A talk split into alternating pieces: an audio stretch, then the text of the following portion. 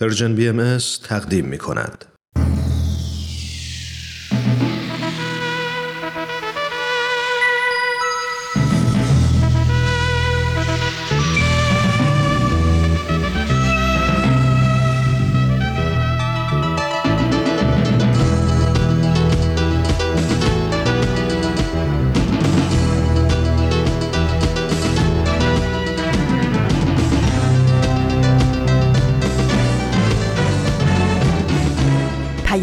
دوست.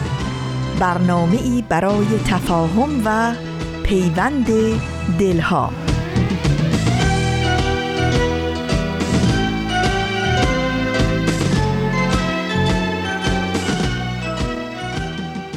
وقت به خیر میگم به همه شما عزیزانی که در تمام این سالها همراه و همدل و هم قدم ما بودین در برنامه های رادیویی و تلویزیونی رسانه Persian BMS.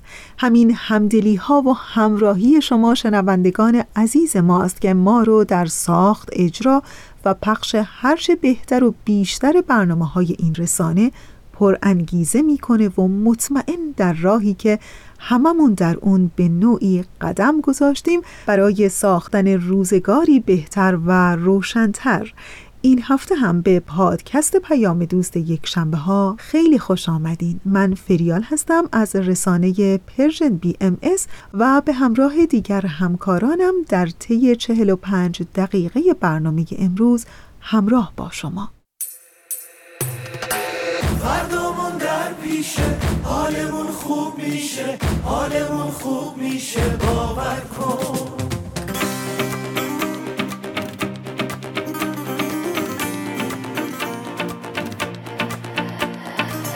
وقتی دنیامون تیر بطاره وقتی بی وقفه داره میباره. یادمون باشه روزگارینه دست آدم نیست گاهی غمگینه میگذره. اما از پس ابرا نور خوشیدت باز میشه پیدا. عشق باور کن زندگی رو باور کن. حتی اگه سخته پر پر کن عشق باور کن زندگی رو باور کن حتی اگه سخته قصه ها تو پر پر کن.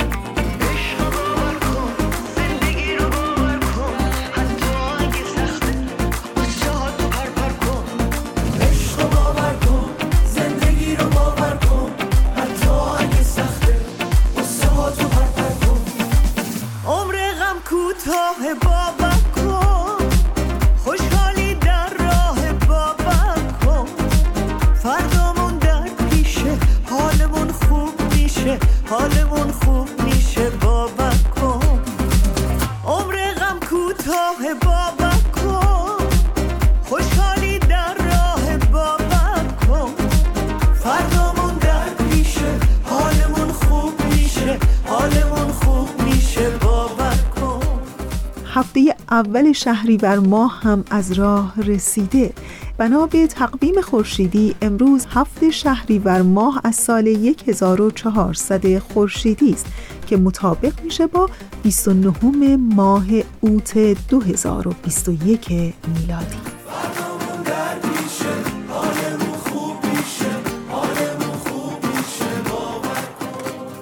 در پیام دوست یک شنبه های این هفته هم شما شنونده سه بخش خواهید بود.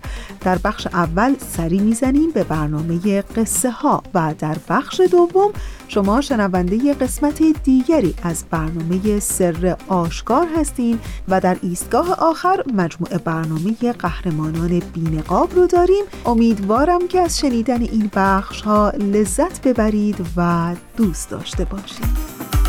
می‌دونم فردا یاد این روزا با تو میمونه میمونه اما تازه می‌فهمی که چه بیهوده. اون همه قصه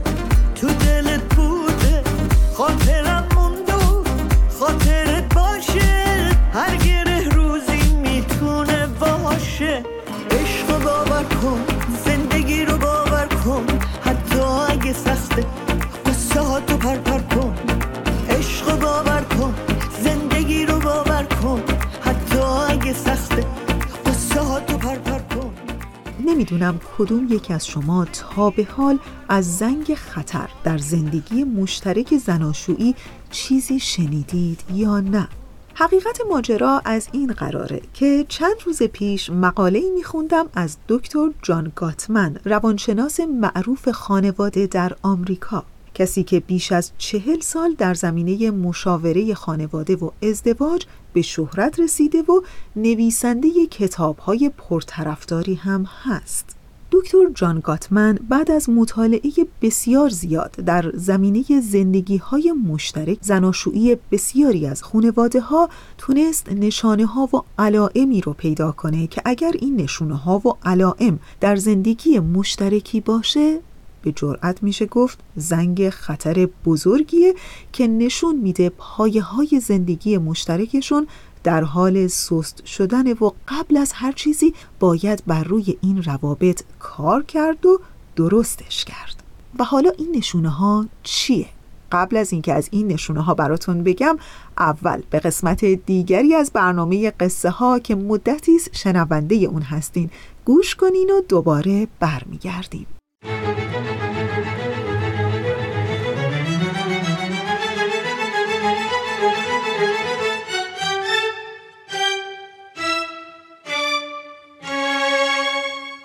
قصة ها.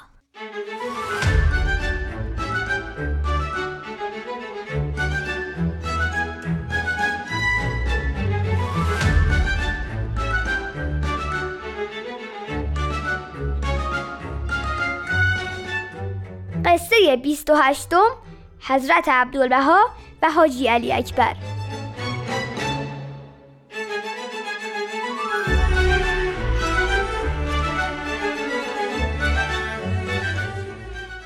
دوستای عزیز سلام. وقتتون بخیر. به قصه ها خوش اومدین. برنامه از من بارباد روحانی. دوست و همکارم مهران ایمانی که این هفته بازم نتونسته با ما همراه باشه و البته تهیه کننده برنامه پارسا فنایان.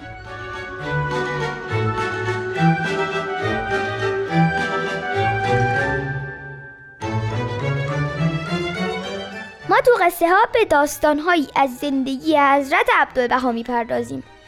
اون حضرت فرزند پیامبر دیانت بهایی یعنی حضرت بهاءالله بودن که بعد از پدرشون جانشینشون شدن.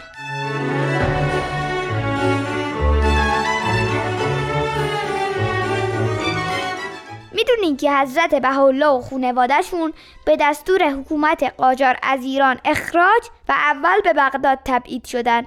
وقتی که این خونواده تو بغداد بودن در زوار شخصی بود به اسم حاجی علی که خیلی متعصب بود و او پسری داشت به نام حاجی علی اکبر.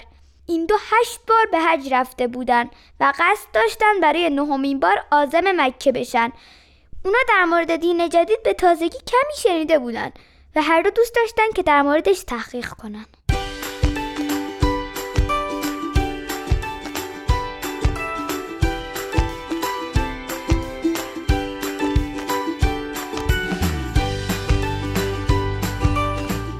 پدر و پسر در بین راه به بغداد رسیدن و خیلی دوست داشتن به حضور حضرت بهاءالله برسن. پس قبل از حرکتشون به مکه تونستن بالاخره بیان به خونه حضرت بهاءالله. زمانی که وارد خونه شدن حضرت عبدالبها رو دیدن که اون زمان حدود ده سالشون بود و در حیات قدم می‌زدن و آیات قرآن میخوندن و معنی می‌کردن. پدر و پسر خیلی متعجب شدن. بعد از اینکه اونا حضرت بهاءالله رو ملاقات کردن و می‌خواستن از خونه برن و به کشتی برسن تا آزم مکه بشن یه مرتبه حضرت عبدالله رو بهشون کرد و فرمود جناب حاجی زیاد عجله نکنید. شما امسال به حج نمی‌رسید و حجتان دو ساله می‌شود.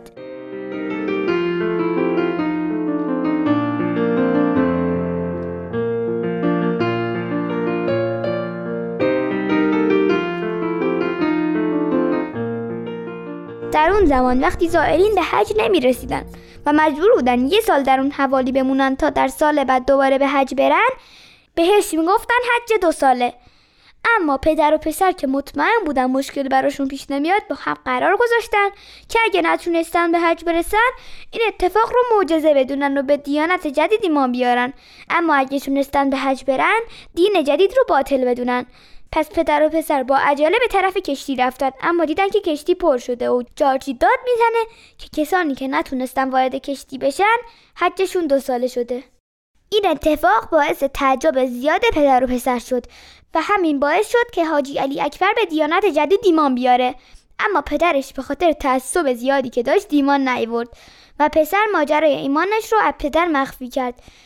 اون دو که دیگه پولی برای بازگشت نداشتن تصمیم گرفتن تو بغداد بمونن تا سال بعد به حج برن و بنابراین خونه اجاره کردن. در نهایت فقر روزگار گذروندن. بعد از مدتی حاجی علی اکبر برای بار دوم به حضور حضرت بهاءالله رسید و در این ملاقات که حضرت عبدالبها هم حضور داشتن اون حضرت بهش گفتن حاجی نگران نباشید مشکل مالی شما درست میشه.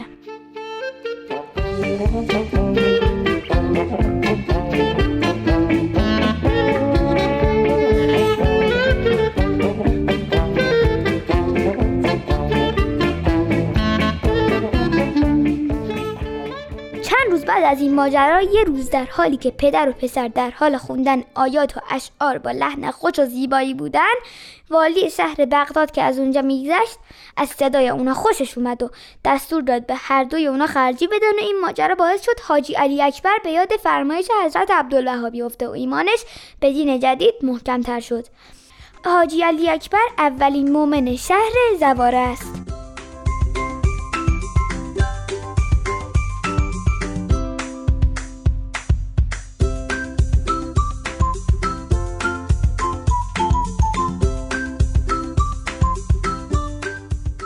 دوستان عزیز ممنون از توجهتون به این 28 مین قسمت از برنامه قصه ها قصه ها داره کم کم به پایان خودش نزدیک میشه و دو سه هفته دیگه تموم میشه. لطفا تو این هفته های آخر هم از ما حمایت کنید. شاد و سلامت باشید و خدا نگهدار.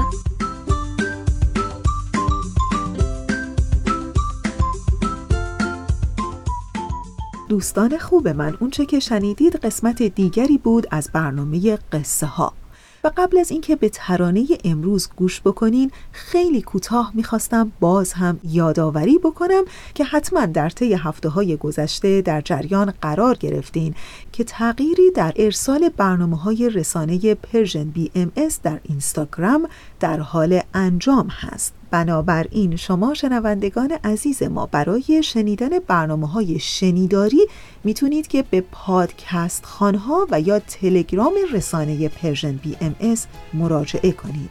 خب بله ظاهرا ترانه امروزتون هم آماده پخش. ازتون دعوت می‌کنم به این ترانه گوش کنید.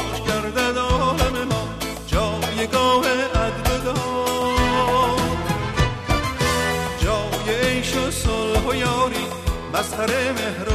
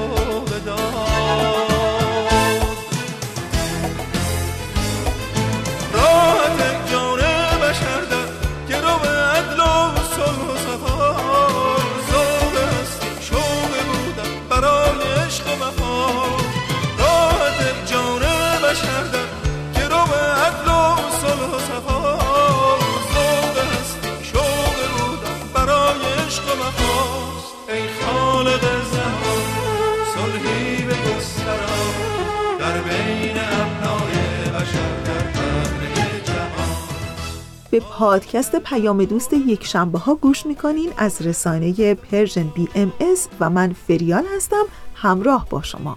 داشتم براتون می‌گفتم از روانشناس معروف خانواده در آمریکا که مطالعات زیادی رو بر روی زندگی های مشترک زناشویی انجام داده و به نتیجه ای رسیده که نشونه هایی است به عنوان زنگ خطر در زندگی مشترک زناشویی که اگر این نشونه ها باشه نشون میده پایه های زندگی مشترک در حال سست شدن و قبل از فروپاشی این پایه ها باید به داد این روابط رسید و روی این روابط کار کرد. نخستین نشانی که دکتر جان گاتمن مطرح می‌کنه شروع تند و خشن بحث بین زن و شوهره. او معتقده که 96 درصد از اوقات روش شروع بحث می‌تونه روشی رو که بحث پایان میپذیره پیش بینی کنه. موقعی که یکی از همسران بحث رو با استفاده یک شروع تند و خشن مثل منفی بودن، اتهام یا تحقیر شروع می‌کنن بحث اساسا محکوم به شکست خواهد بود و نشون دهنده اینه که روابط بین زن و شوهر برای داشتن یک بحث نرم و مفید و نتیجه دار خوب پیش نمیره. نشونه دیگه ای که دکتر جان گاتمن روانشناس آمریکایی عنوان می‌کنه عیب جوییه او معتقد نخستین عامل مهلک انتقاد به معنای عیب جوییه البته اون تاکید می‌کنه که بین عیبجویی و شکایت و یا بعضی وقتا قر ها تفاوت وجود داره. مشکل از جایی شروع میشه که شکایت ها به انتقاد و عیبجویی مبدل میشه و فرد مقابل رو مورد حمله قرار میده و کم کم پایه های زندگی رو سست می‌کنه. خب دوستان عزیز ما همینجا بحثمون رو نگه داریم تا نشانه های دیگری رو براتون بگم. اگر موافقین به قسمت دیگری از برنامه سر آشکار گوش کنیم و دوباره برمیگردیم.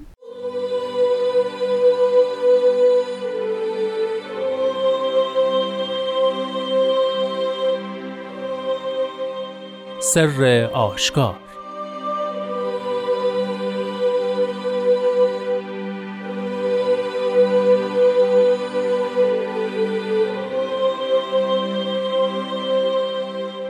ای پسر انصاف در لیل جمال هیکل بقا از عقبه زمردی وفا به صدره منتها رجوع نمود و گریست. گریستنی که جمیع ملع آلین و کروبین از ناله او گریستند. و بعد از سبب نوحه و ندبه استفسار شد مذکور داشت که حسب الامر در عقبه وفا منتظر ماندم و رائحه وفا از اهل ارز نیافتم و بعد آهنگ رجوع نمودم. ملحوظ افتاد که همامات قدسی چند در دست کلاب ارز مبتلا شده اند. در این وقت حوریه الهی از قصر روحانی بی و هجاب دوید و سوال از اسامی ایشان نمود و جمی مذکور شد الا اسمی از اسما. و چون اسرار رفت حرف اول اسم از لسان جاری شد. اهل غرفات از مکامن عز خود بیرون دویدند و چون به حرف دوم رسید جمی بر تراب ریختند. در آن وقت ندا از مکمن قرب رسید زیاده بر این جایز نه. انا کنا شهدا و علا ما فعلو و هینه ازن کانو یفعلون.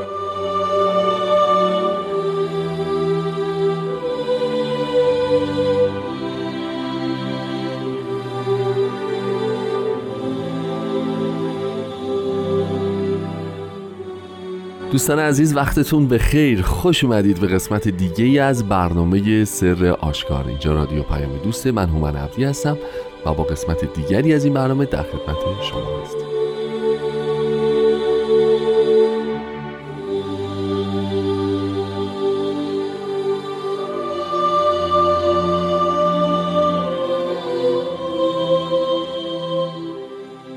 جناب خورسندی وقتتون بخیر. خیلی خوشحالم که این هفته هم افتخار دارم در خدمتتون باشم. ممنون که به برنامه خودتون افتخار دادید.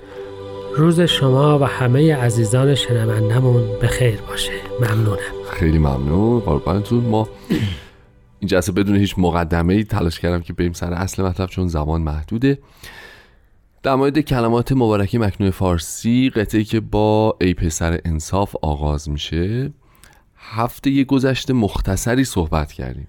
در مورد معنی شب صحبت کردیم در مورد هیکل بقا جمال هیکل بقا صحبت کردیم. راجع به عقبه زبرودی فرمودید شما. و صدای منتها هم اشاره مختصری در موردش کردیم. بعد از اینکه در مورد رجوع هم صحبت کردیم که رجوع یعنی چی و چرا رجوع نمود؟ یعنی در واقع یک اصلی بوده که برگشت حاصل شده.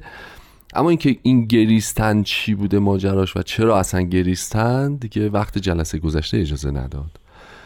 اگه موافق باشید سوالم رو از همینجا شروع کنم که این گریستن بابت چی بوده و چرا گریستن اساسا؟ چشم. ببینید ما دو جور مختلف می‌تونیم راجع به مطلب صحبت بکنیم. در اصولا تقریبا همه اساطیر شما یک گریستنی دارید که از احساس فقدان اون چیزی که بسیار عزیزه بله. حاصل میشه یعنی اینکه مثلا وقتی حضرت مسیح به افق اعلا صعود فرمودند بله. به آسمان عزت الهیه تشریف بردند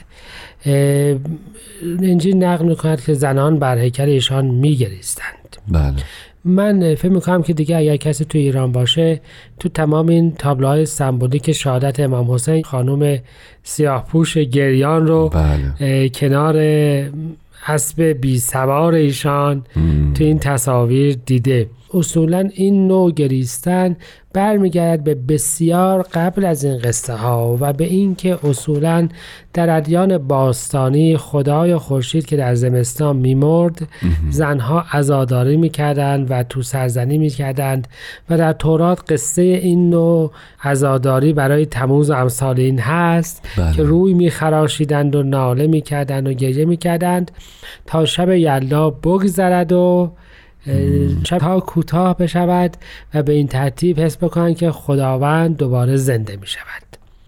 و این کمابیش بوده است همیشه بوده است.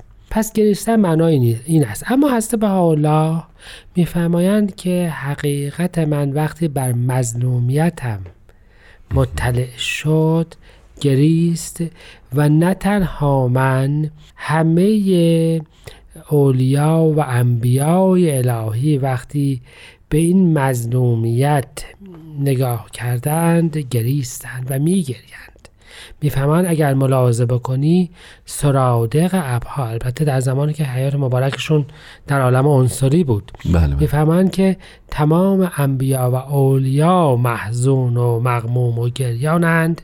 از شدت بیوفایی و اسیانی که بشر با این موعود کل اعثار و امم به خرج داد و به همین جهت جمال هیکل بقا گریست. این هیکل بقا اون تشخصی که وجه تشخصش بقاست بله. جاودانگیه عالم امره.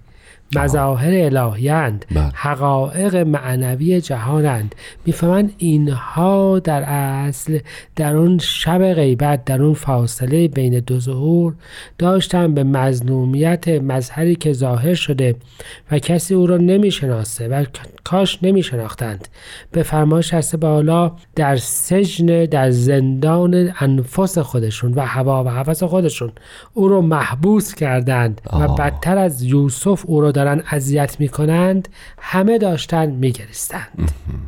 پس این بحث گریستنی هست که راجبش صحبت کردیم و اگر اجازه بفرمایید ما در این. کلمه مبارکه سمبولیک چون فرمودین وقت کم است خواهش.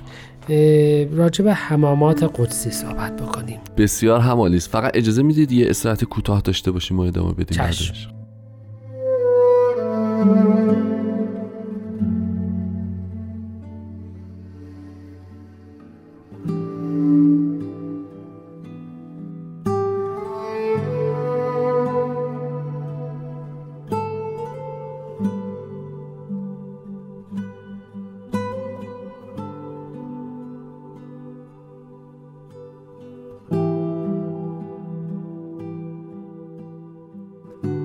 خب دوستان عزیز با برنامه سر آشکار همچنان همراه هستید. جناب خورسندی فرمودید که راجع به حمامات قدسی صحبت می‌کنیم. در خدمتی چشم. ببینید حضرت بهاءالله میفرمایند چون که در ایام ماضی کلاب ارز و وحوش بلاد در احاتم داشتند از ذکر سر خود حذر کردم و همچنان از افشای آنچه خداوند عطایم کرده. خب این بیان مضمون هست بهاءالله رو که خدمتتون عرض کردم از جواهر الاسرار بله. نشان اون چیزی است که الان می‌خوام عرض بکنم. و اون این هستش که شاید اصلا لازم باشه همین الان اول عرض بکنم که این داستان سمبولیک توش موضوع روایت و راوی بعضی اوقات جاشون با هم عوض میشه. دقیقا. اتفاقا می‌خواستم اینم بپرسم ازت بله یعنی اینکه اون حمامه قدسی یک موقعی راویه و یک موقعی موضوع بله. ظلم و ستم بله. حالا اینجا ما حمامات قدسی چند داریم؟ درست یعنی بیش از یک نفر. و حضرت بهاءالله خودشان حمامه قدسی هند درست حمامه قدسی در دست جغدان گرفتار. تو یکی از کلمات قبلی مطلب بله. رو راجبش صحبت کردیم. پیامبر دیگر حضرت باب هم به همین ترتیب حمامه قدسی بودند که در دست جغدان گرفتار گرفتار. شدند و به ظلم شهید شدند. وجود معروف مهم دیگر این دور قبل یعنی حضرت قدوس هم یکی دیگه از این حمامات قدسی هستند نقطه اخرى همه اینها در دست کلاب ارز مبتلا شدند. سگان که صداشان که با هم میافتند بله. و دنبال شکار میافتند و شکار رو محاصره می‌کنند و وجودی که در از خودشون قوی تره رو با شجوم و سر صدا و اینها تعقیب می‌کنند. مظهر مردمانی هستند که در اصل به تنهایی چندان هم توانا و شجاع نیستند. با هم میفتند و همدیگر را تشویق و تشجیع می کنند تا اینکه وجود دیگری رو محاصره کنند و به قربانگاه بفرستنش. بله. و با توجه به اینکه سگ چندان در ظهور قبل در دوره اسلام ممدوح و پسندیده نبوده, نبوده. مظهر شده است از آنچه که ناپسند است. پس کلاب ارز در اصل این موجوداتی هستند این افرادی هستند که در مقابل مظاهر الهیه و حقیقت قیام کردند. درسته. پس حمامات می توانند مظاهر حقیقت باشند و اینجوری پس داره مظهر الهی خودش رو از بالا نگاه می‌کنه و خودش داره راجب خودش روایت روایت می‌کنه. درست و به همین جهت شما در جاهای دیگه هم همین حالت رو خواهید دید. یعنی وقتی که بحثی میشه که هوریات قدسی بله. بر خاک می نشینند بله. باز هم همین دو حالته. یعنی حضرت بهاءالله راجب خودشون میفرمایند که من اون حقیقت قدسی هستم که بر نقطه ذلت و بر تراب نشستم. بله. و در عین حال نشان حقایق الهی است که از مصیبت ایشان اون دست عزت و زینت خودشان را و آنچه که مایه افتخارشون بود را رها کردند و به سوگواری حقیقت اصلیه مشغول شدن. اون قصه ای که راجع به اون زنان عزادار قبلا خدمتون از کردم. ببینید بازم دوباره دوتاش با همه. بله یعنی هستی به حالا می‌فهمند که من در بغداد و در استانبول در نقطه تراب ساکن شدم پس میشه چی؟ بر تراب ریختند. بر خاک نشستند. درست. در عین حال حقایق الهی هم از حزن ایشان بر. خاک ریختن شما بعد دو تا روایت سمبولیک رو کنار همدیگه و انعکاس یکی رو در دیگری با هم داشته باشید تا شاید که این مطلب مفهومتر و آشناتر باشه. انشالله خیلی ممنون از محبتتون. ما متاسفانه وقت برنامهمون خیلی محدوده. بنابراین اگه اجازه بدید ادامه گفتگو در مورد این قطعه از کلمات مکنونه رو به جلسه آینده موکول بکنیم بسیار خیلی متشکرم و خسته نباشید. از شما شنوندگان عزیز هم تشکر می‌کنم و امیدوارم که ادامه این گفتگو رو هفته آینده دنبال بفرمایید. بدرود و خدا نگهدار.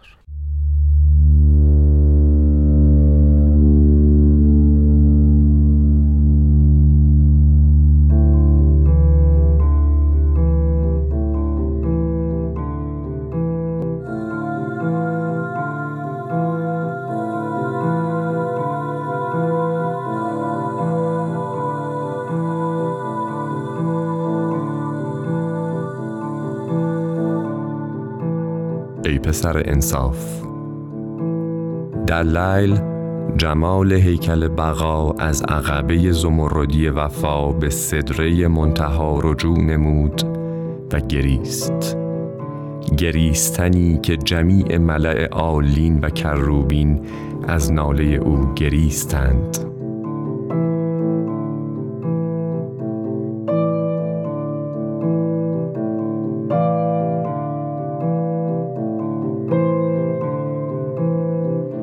بعد از سبب نوحه و ندبه استفسار شد. مذکور داشت که حسب الامر در عقبه وفا منتظر ماندم و رائحه وفا از اهل ارز نیافتم و بعد آهنگ رجوع نمودم.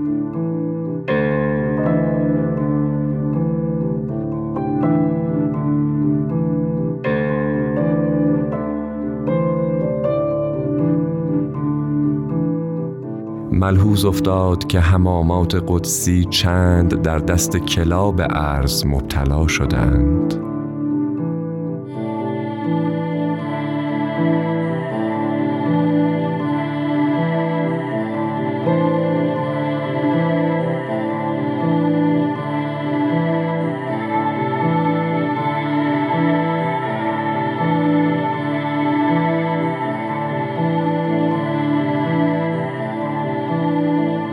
در این وقت حوریه الهی از قصر روحانی بی سطر و هجاب دوید و سؤال از اسامی ایشان نمود.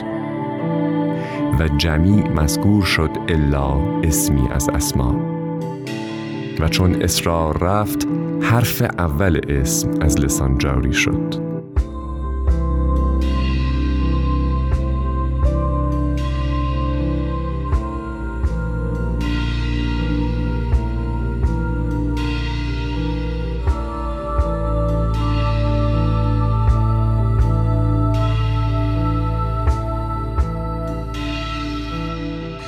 اهل غرفات از مکامن از خود بیرون دویدند و چون به حرف دوم رسید جمیع بر تراب ریختند.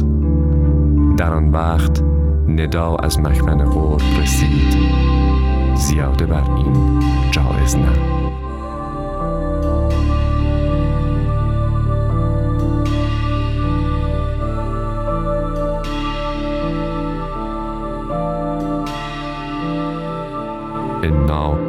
کنا شهداء علی ما فعلوا و حین ازن کانو یفعلون.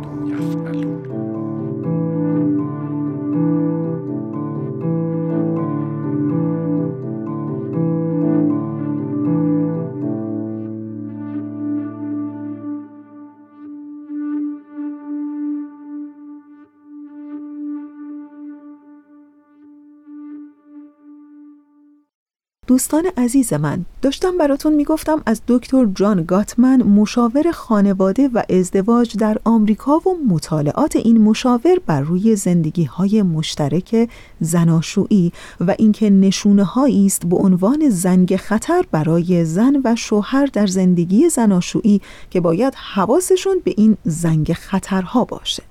و اما نشانه دیگری که دکتر جان گاتمن این مشاور خانواده آمریکایی در مطالعاتش بر روی زندگی های مشترک زناشویی عنوان می‌کنه و اون اینه که حالت دفاعی به خود گرفتنه.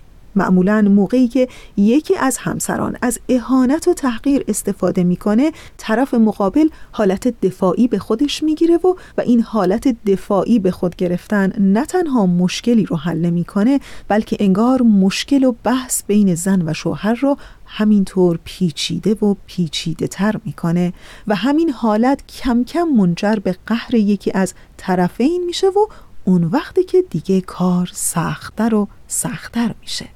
شاید با دونستن این زنگ خطرها بتونیم بیشتر بر روی روابطمون در زندگی هامون فکر کنیم روش کار کنیم و هرچه بیشتر مراقب این روابط در زندگی هامون باشیم. خب دیگه بله نوبت برنامه قهرمانان بینقاب رسیده. ازتون دعوت می‌کنم به قسمت دیگری از این برنامه گوش کنید. قهرمانان بر ترسهایشان غلبه می کنند. قهرمانان به فراتر از خود می نگرند. قهرمانان دنیا را نجات می دهند. گاه با قدرتهای جادویی و گاه بدون جادو بدون شنل بدون نقاب قهرمانان بینقاب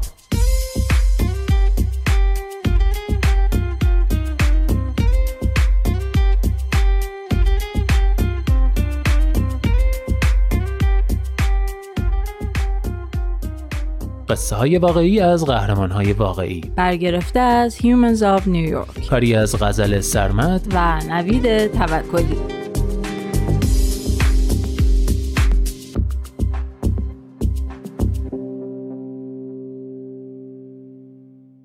قهرمان سی و دوم. دکتر نلسون.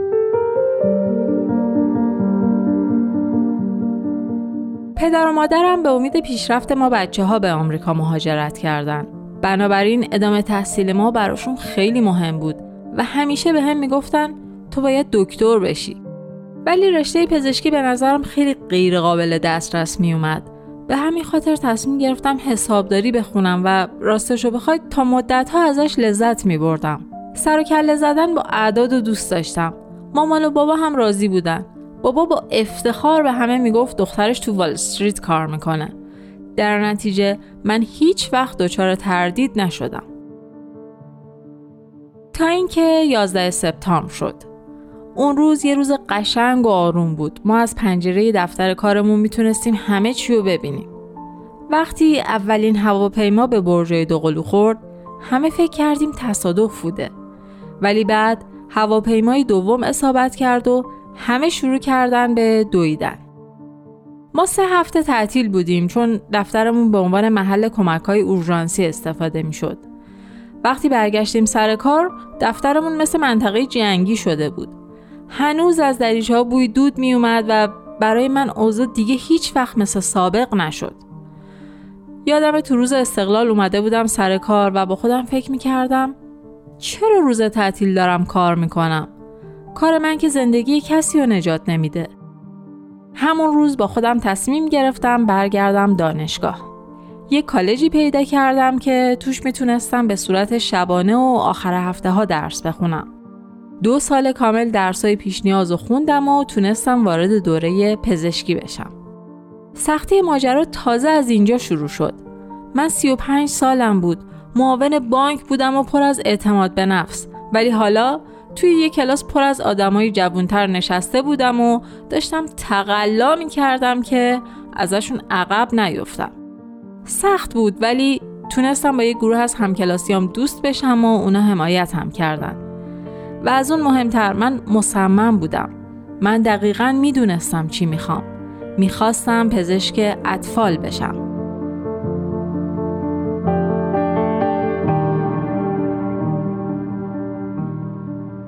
از وقتی فارغ و تحصیل شدم حتی تو دوره کارآموزی تو مناطق محروم کار می‌کنم. بعضی از بیمارای من تو پناهگاه های بی بزرگ شدن ولی فارغ از وضعیتشون همیشه هر کاری از دستم برمیاد براشون انجام میدم.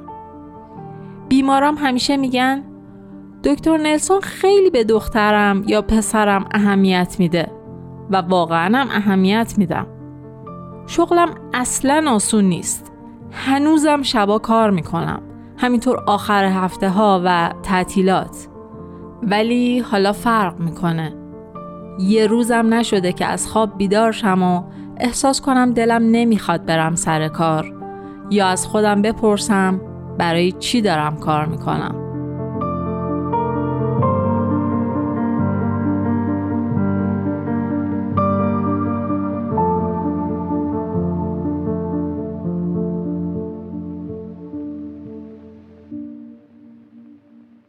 قهرمان سی و سوم پزشک بخش اطفال مرکز سرطان مموریال سلون کترینگ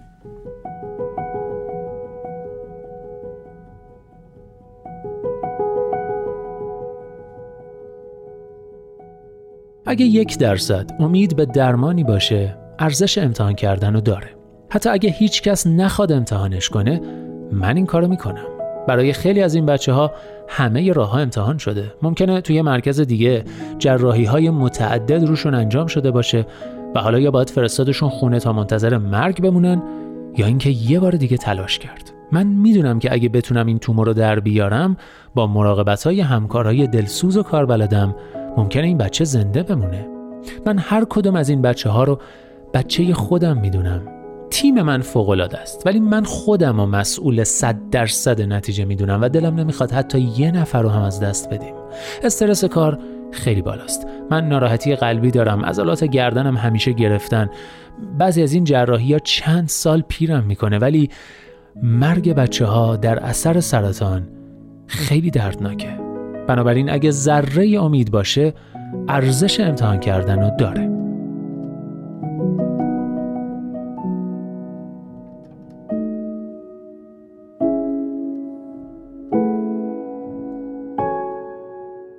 بهترین اتفاق دنیا از نظر من اینه که بتونم به پدر و مادری بگم که تومور بچهشون خوشخیمه و بدترین اتفاق اینه که بهشون بگم بچهشون زیر عمل از دست رفت.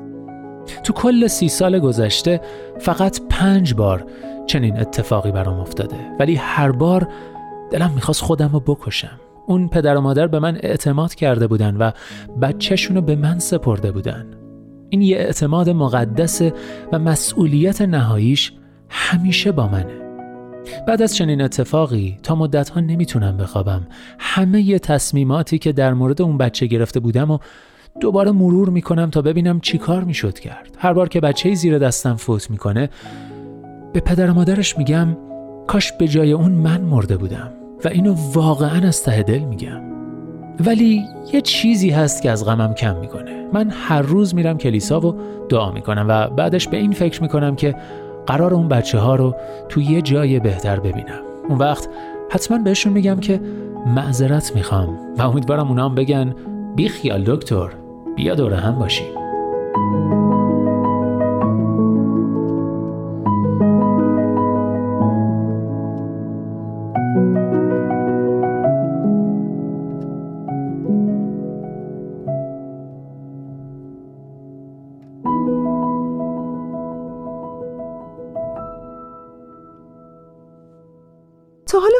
کردین که یکی از دلایلی که موجب رنجش آدم ها از هم میشه چی می‌تونه باشه؟